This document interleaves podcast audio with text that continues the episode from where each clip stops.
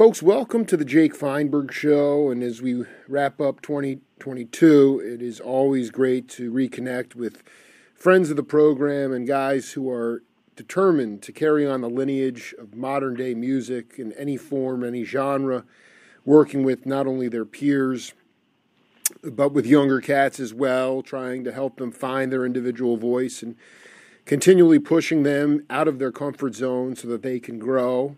My guests have been doing that for well over the last half century uh, in all different musical settings.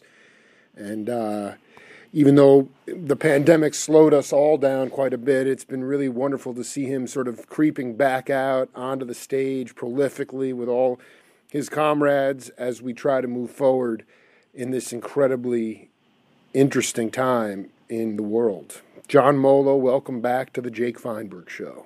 Hey, thank you so much. It's great to be back. It's such so good to hear your voice, man. I um I want to read you the story and then um and have you uh just extrapolate on it. And th- I just I, I just did another interview with brother Jim Keltner. And so he talked about he said uh, he was with Delaney and Bonnie. He said I got angry with Delaney because he wouldn't let me get a sub. I wanted to go back to New York and do a record with uh, Lena Horne and Gabor Szabo. I was all set to leave at 6 p.m., but we were doing this TV show called Harper Valley PTA. We were doing this little bit on the show, and it took all day. I was going to miss my flight if I didn't go. I told I told Delaney, I said, "Listen, I got Jim Gordon, I got Jimmy Karstein, Ed Blackwell, any one of those guys." Can take my place. He said, You're the drummer, Chuck Blackwell. You're the drummer. You've got to play. I left for New York to do the record, and he calls me in my hotel room and said, You don't need to come back early for us. You've been replaced. That rocked me pretty good, but I was smart enough to know why, and I let that be a very valuable lesson for me. Years later, he was always telling me, Damn it, Jimmy, that was the worst thing I ever did was fire you. I said, Delaney, I left you no choice. So there's two, two questions there. Uh, one, uh, you know, did you have sort of a you know, I know the nuns raised you really well and all that, but did, did you did you have a wake up call, something like that, where, you know, you were in a band, you had opportunities to do other musical engagements, and it was just a lesson learned. And then the subset to that question is ultimately how you connected with uh, Delaney Bramlett. Um, I think any musician who has the endurance and the attitude to try to be successful has moments like that where maybe you fall apart playing wise or you, something you thought you should be doing and maybe you end up doing it and you realize maybe you shouldn't be doing that. Um, and choices that you make are incredibly important. Uh, you know, um, I'm sort of hopping ahead there because all of a sudden it conjured up all these memories. Yeah, I know. I want to get an exact. Delaney, yeah, yeah. Go ahead. Uh, who, who is truly gifted, and uh, hmm.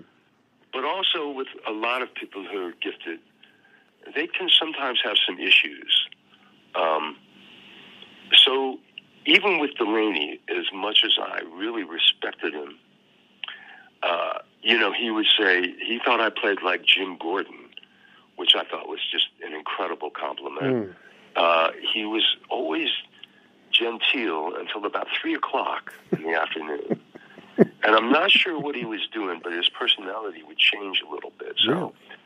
I would always try to be out of there. I would try to do like 11 to 3 and get out of there and uh, have a really good musical experience. Like I said, he could be a little tough sometimes, but uh, I had some beautiful people around me there. You know, Chad Watson is just yeah an angel. He's just a beautiful cat and great to work with.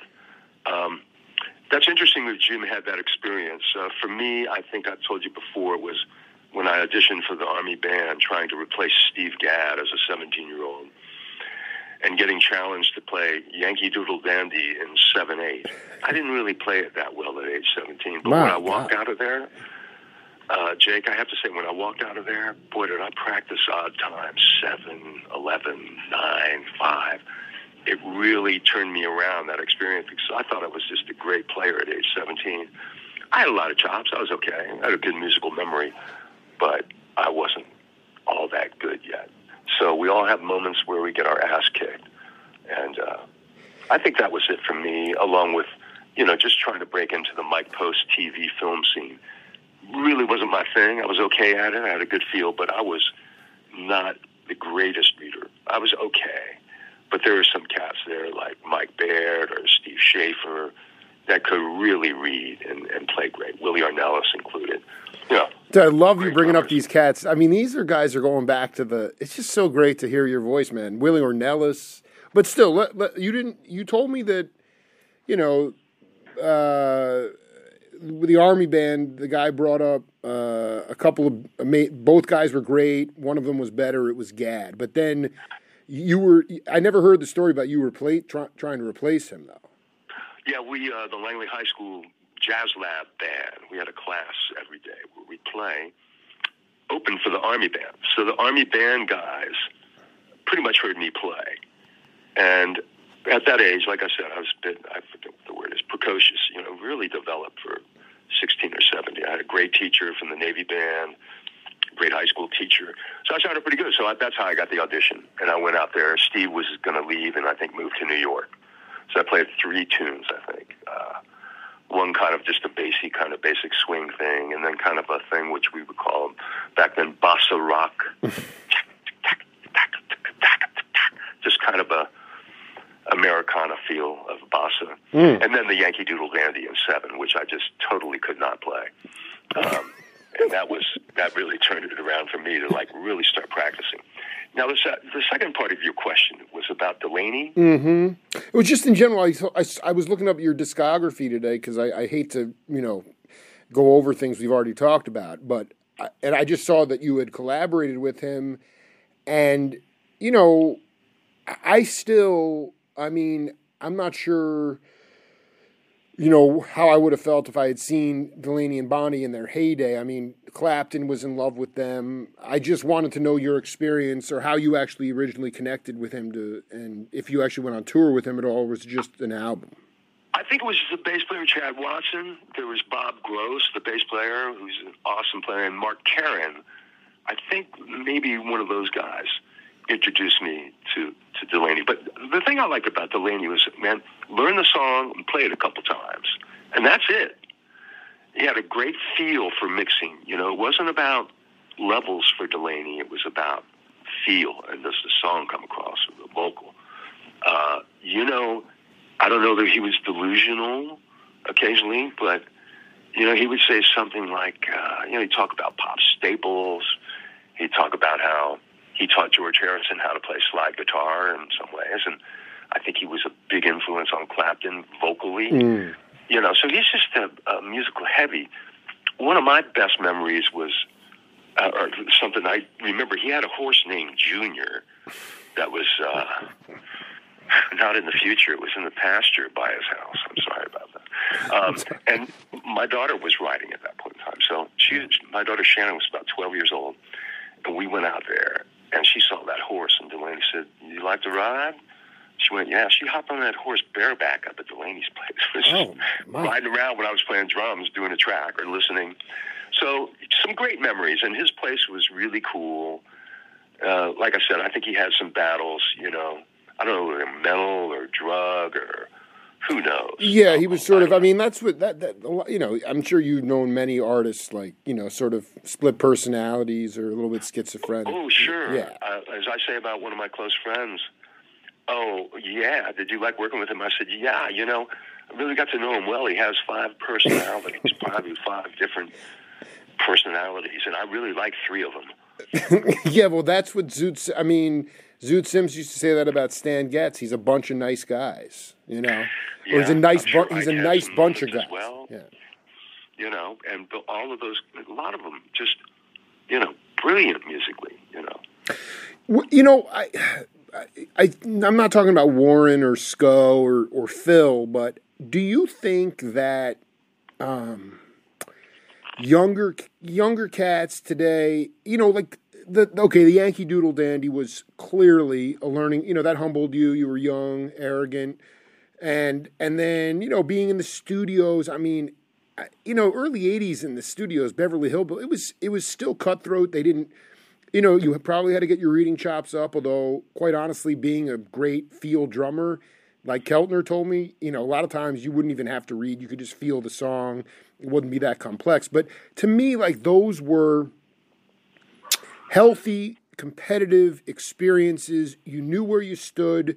You knew what you had to get better at, and you know it pushed you out of your comfort zone. And I just wonder, with all the myriad of younger cats that you play with, do you feel that what are the opportunities that they get to be able to walk home in an introspective state after a gig? Because it seems to me, you know, we just we live in a time where it's you know clips go up on YouTube, everyone's patting each other on the back, but sometimes you need to hear what you don't want to hear. And I just wonder if that still exists, especially in that jam world, because I mean, you've been every you've been ubiquitous since October of this year, everywhere with these cats. Yeah, um, yeah, the younger guys. So it's interesting. I think for a lot of them, like uh, we'll go with Brian Jones, who's mm. playing guitar with Paramore now. Uh, played bass with Gwen Stefani, was the featured soloist with Vampire Weekend and he's only like 28. yeah, no, you've talked about him before. Yeah. Yeah. So I think he grew up in it. I think his parents, uh, and I know his dad fairly well. A lot of, lot of Stevie Wonder, a lot of Earth, Wind, and Fire, and then the area he grew up in, I think there was a lot of Stones and Beatles and Pink Floyd and Skynyrd and all sorts of stuff. He just sort of got humbled that way, like you mean these guys are like rolling tape and they're not really tuning vocals? This is all a different analog world. Right. I think some of them are like that. Uh, the young guy I work with now, who's uh, senior in high school, Asher Belsky, he listens to a lot of music, a lot of old stuff, and he's a he's a great player. So I think, um, just because of where it's at right now, a lot of it is field playing but a lot of these kids that come along, uh, I can give you an example like Brendan McCusker. It's the engineer on Ryan Adams' recent recordings, not all, but some. But he's also the drummer. hmm. He's a digital Pro Tools native, not like me. I'm I'm an analog guy. He knows Pro Tools really well and moves quickly. And those guys know the path of how to get there. Work really hard. Work with a good writer. Work with a writer that's going to record songs and then go out and play in public. So the path is a little bit more defined now what you need to do to be successful. So I think even with Blake Mills, as much of a, I don't want to say prodigy, uh, just as good as he was as a kid, you know, age 16, 17, he's doing records in LA. Um, I think there's still some humbling moments, even for somebody as good as him, where you're like, I want to be that. Mm. And so I think it's a little different now. It's different in what, just in the sense that also the fact that you were showing up and playing with real human heartbeats and real pulses. I mean, to me, like you're talking about more of a kind of a codified, or I'm not going to say curriculum, but it's a little bit more formula tripped as as it relates to what you need to do to sing for your supper.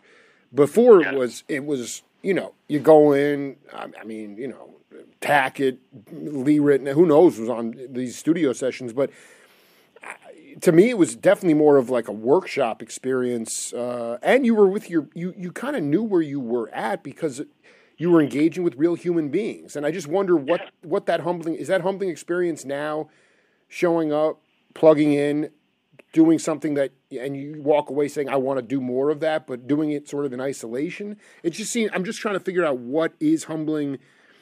Uh, aside from the fact that there's, and I'm not talking about Blake or the cats you mentioned, but just in general, you know, my hero Alex Cofford, people like that, who are just like, I mean, you know, they're trying to get original music off the ground. They're trying to sing for their supper. That is in itself a huge challenge.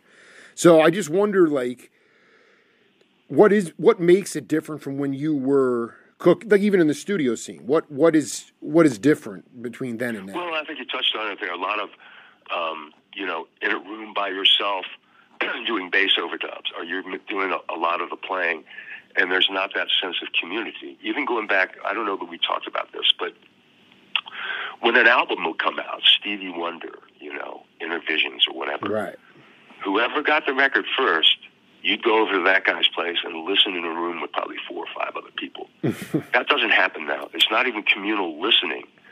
It's people with a playlist and, and buds in their ear and they're walking isolated.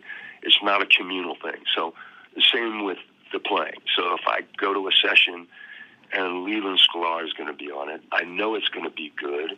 I know he's not going to make any mistakes, and I know he's going to be quick, and it's going to be good from the get. Same with Bob Glaub or, you know, Jimmy Haslip, great bass players, J.V. Collier, so many Hutch.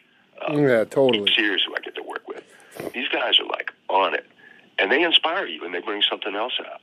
Pete and I rarely talk arrangement as much as we play the song, listen to what each other's playing, and then modify the parts to match the other guy.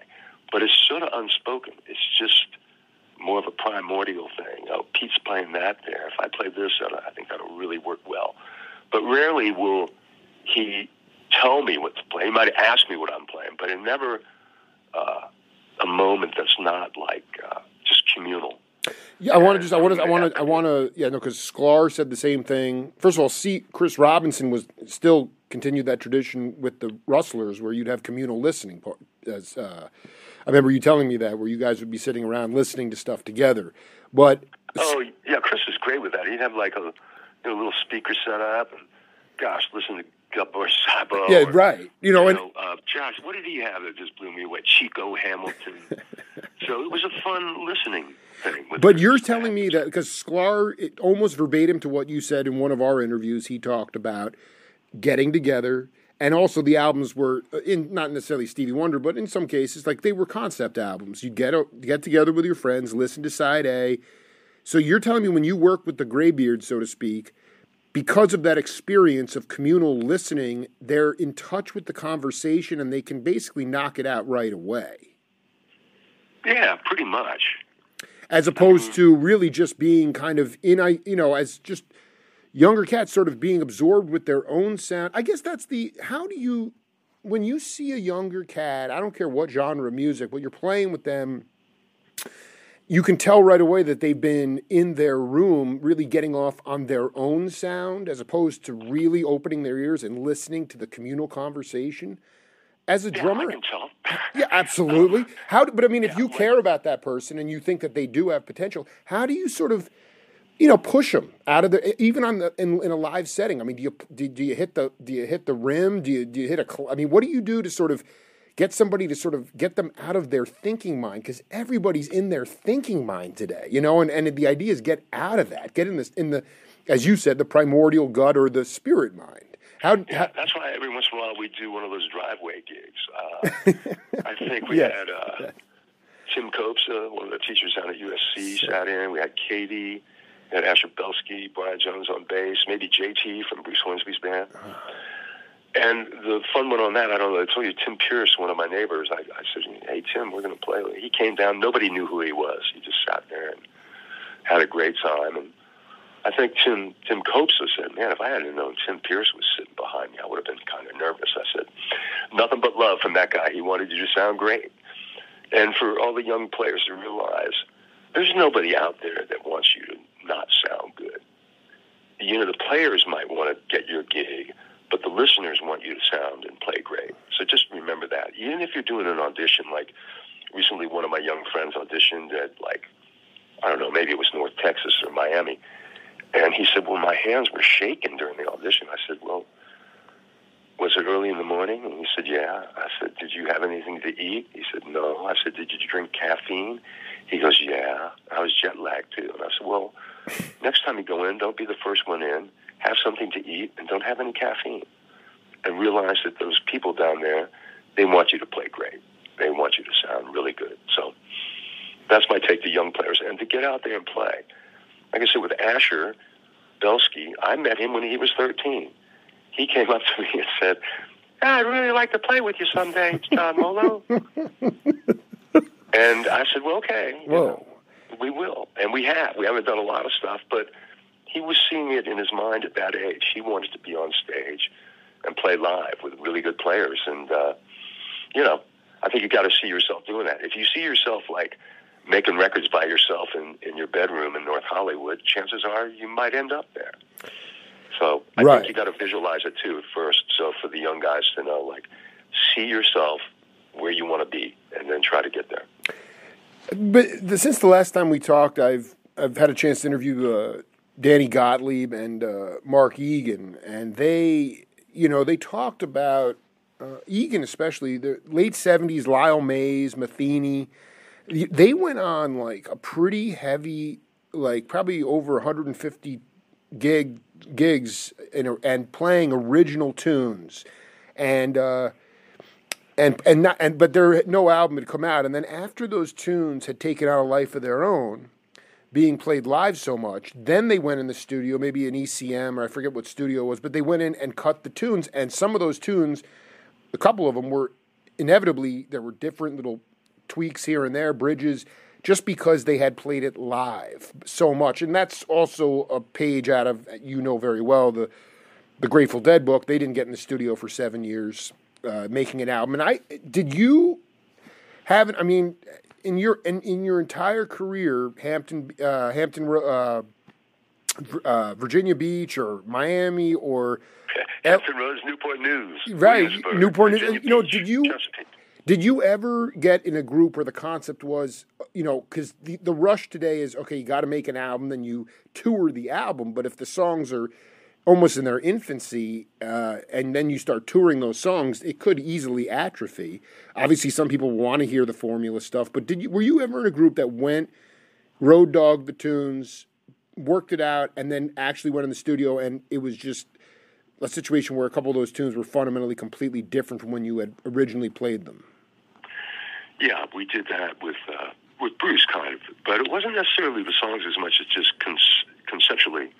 Bruce kind of came up with this thing, doing demos. He was by himself. He's writing songs, and then brought him to the band, and we started playing him, and We did the best we could, but we had heard uh, Danny Gottlieb. I was at the University of Miami when he was down there. Rod Morgenstein was down there too. Steve Bagby. Oh, Really good Bag, you wait. Did you and Bagby hang, dude? I, I'm obsessed with Bagby, dude.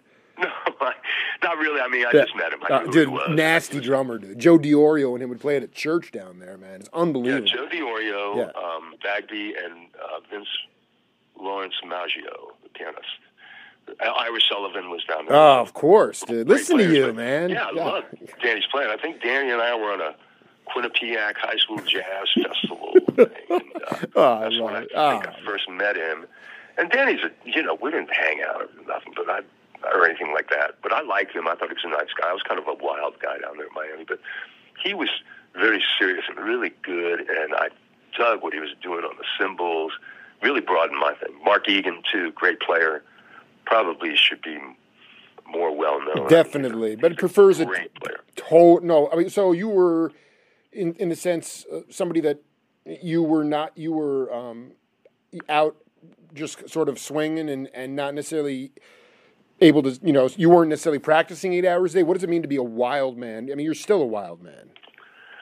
Oh, just I was like into the student body. I was like partying, and, you know, drinking keg beer and listening to the Stones and Yeah. Pink Floyd, Oh, man. Walsh. I was not like the traditional, you know, nose to the grindstone jazzer. I was there for the great players who were there and all the cool students, the beautiful women and really cool guys. I mean, I think Ray Liotta was down there when I was down there, and then you know you had guys like, uh, you know, I'm talking about the actors. Yeah, well, Ray I mean, you've dipped your foot in that in that well. I mean, that's Yeah. you, you, Liotta was doing stand ambitious kids there, and also the music department had uh, Steve Morse was there. He was ambitious and had a plan of writing, recording, rehearsing, going out and doing gigs. So I think Gottlieb and Egan and Steve Morse, Metheny, Jaco, Hiram, in a way, uh, had this uh, idea of how to be successful.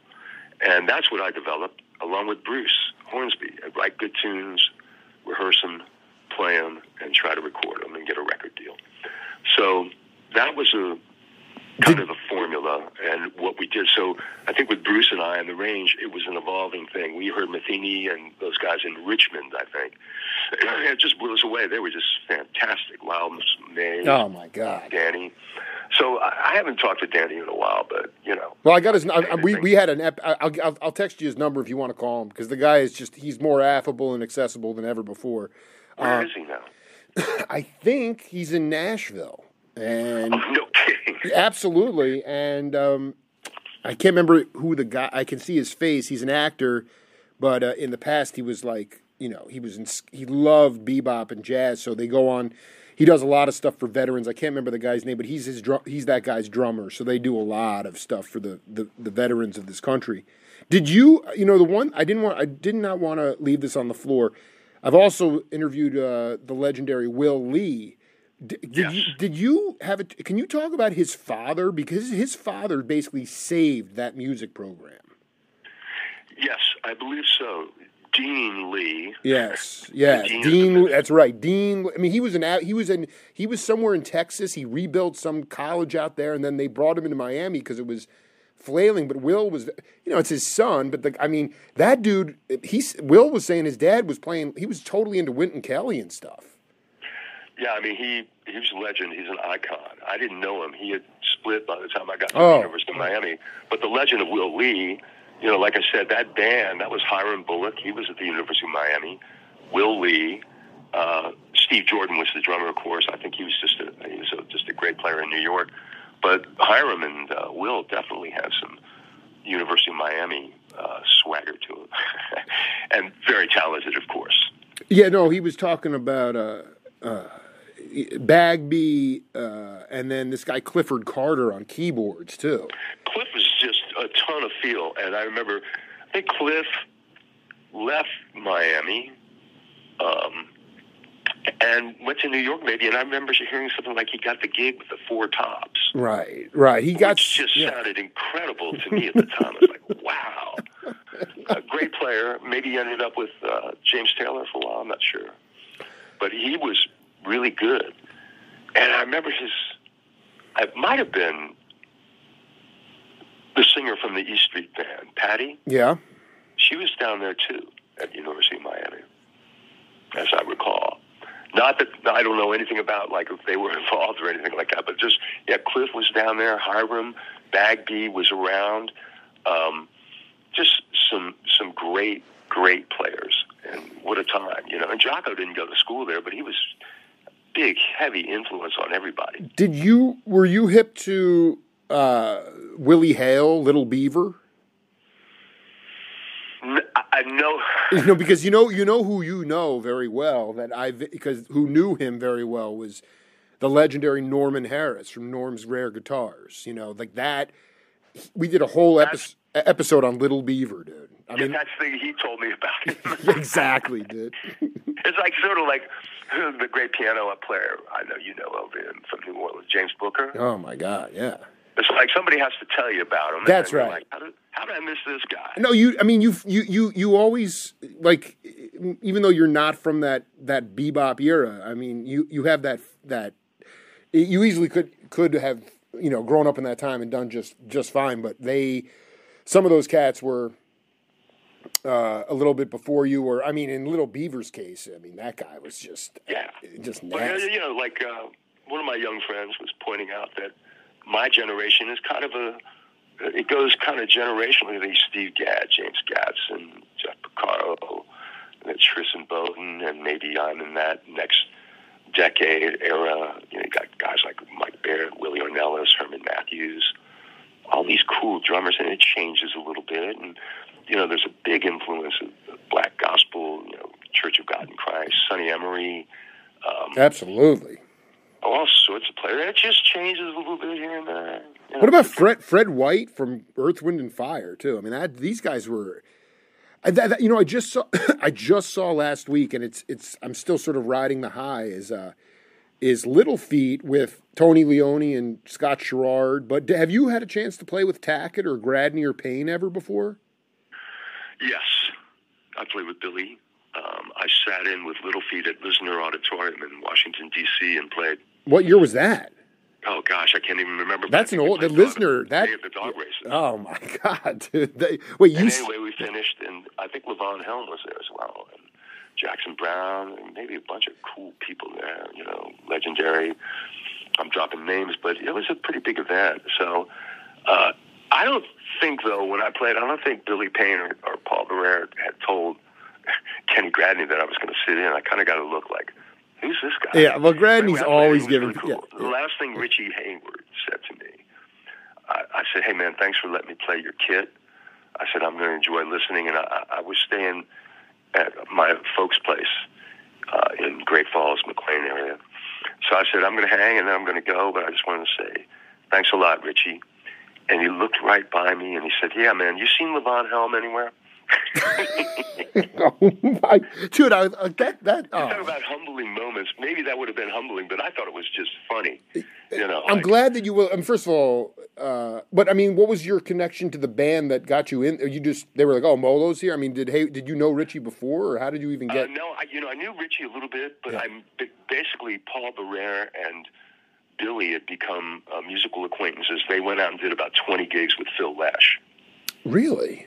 Yeah, we opened for Bob Dylan, or Bob opened for us. Oh, like late late '90s kind of thing, maybe. I don't know. I'm, I'm trying. to, so. Yeah, yeah, yeah. Before Phil like really found his thing with the Q, uh, we we we did that, and uh, that's how I met those guys. So when I showed up, I was in D.C. I came down to Lisner and just said hi. They were like, "You want to play?" And Dude, I, I dude, that's such I a don't cool. think they told the other guys. So anyway, Yeah. um, but you know, what an honor to get up there. and They trusted me to play that. I was just like, holy cow. So Well, no, the, Yeah. you know, you just you nailed it. Uh, I love that Richie was like, you know, have you seen Levon around? You know, and uh, you know, like like, uh, have you always kind of uh, ascribed to the to the motto of you know, I take what I do very seriously, but I don't take myself very seriously. And, yes, y- you know, and and in a word, yes, Yeah. absolutely. I just feel it's, uh, you know, I'm one of those people.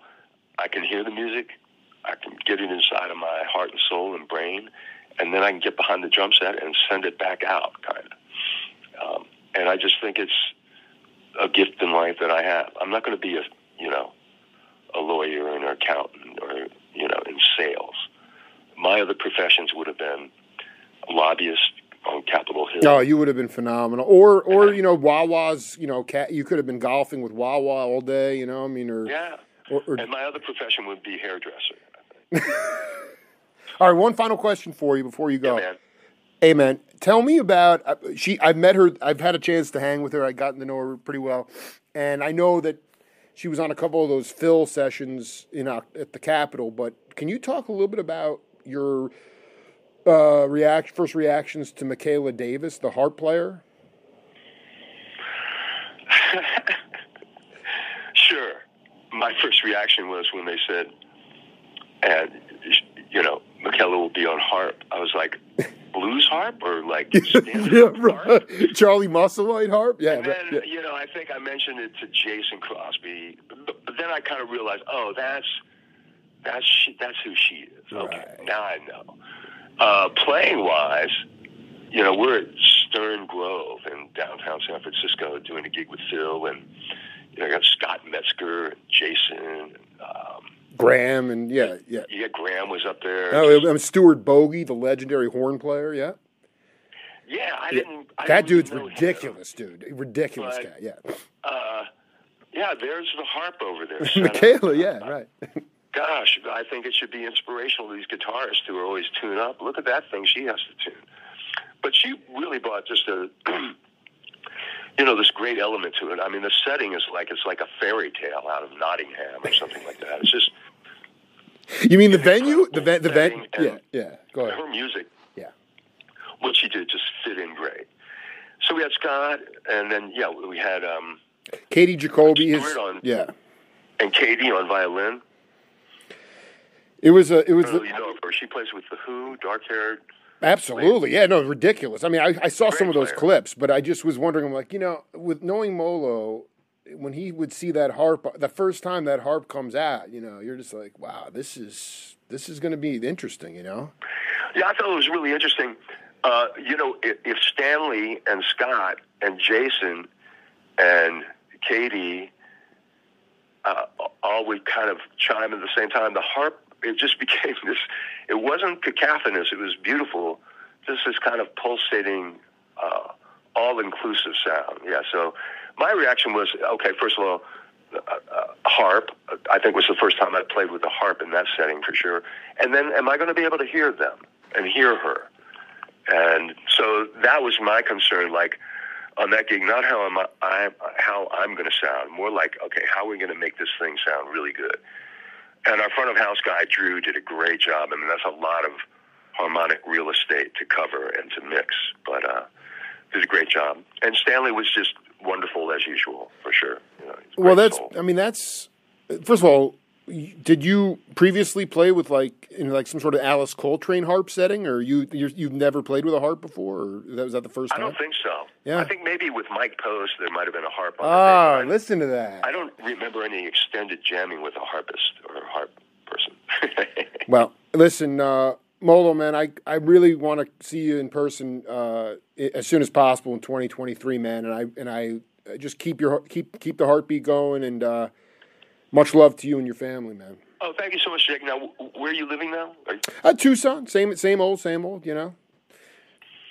Man, I don't know. We're going to get close to Tucson, but um... well, I mean, what what is? I mean, I, I still, I mean, I, I I dropped some notes to Anna Moon Alice. I can't get a hold of her.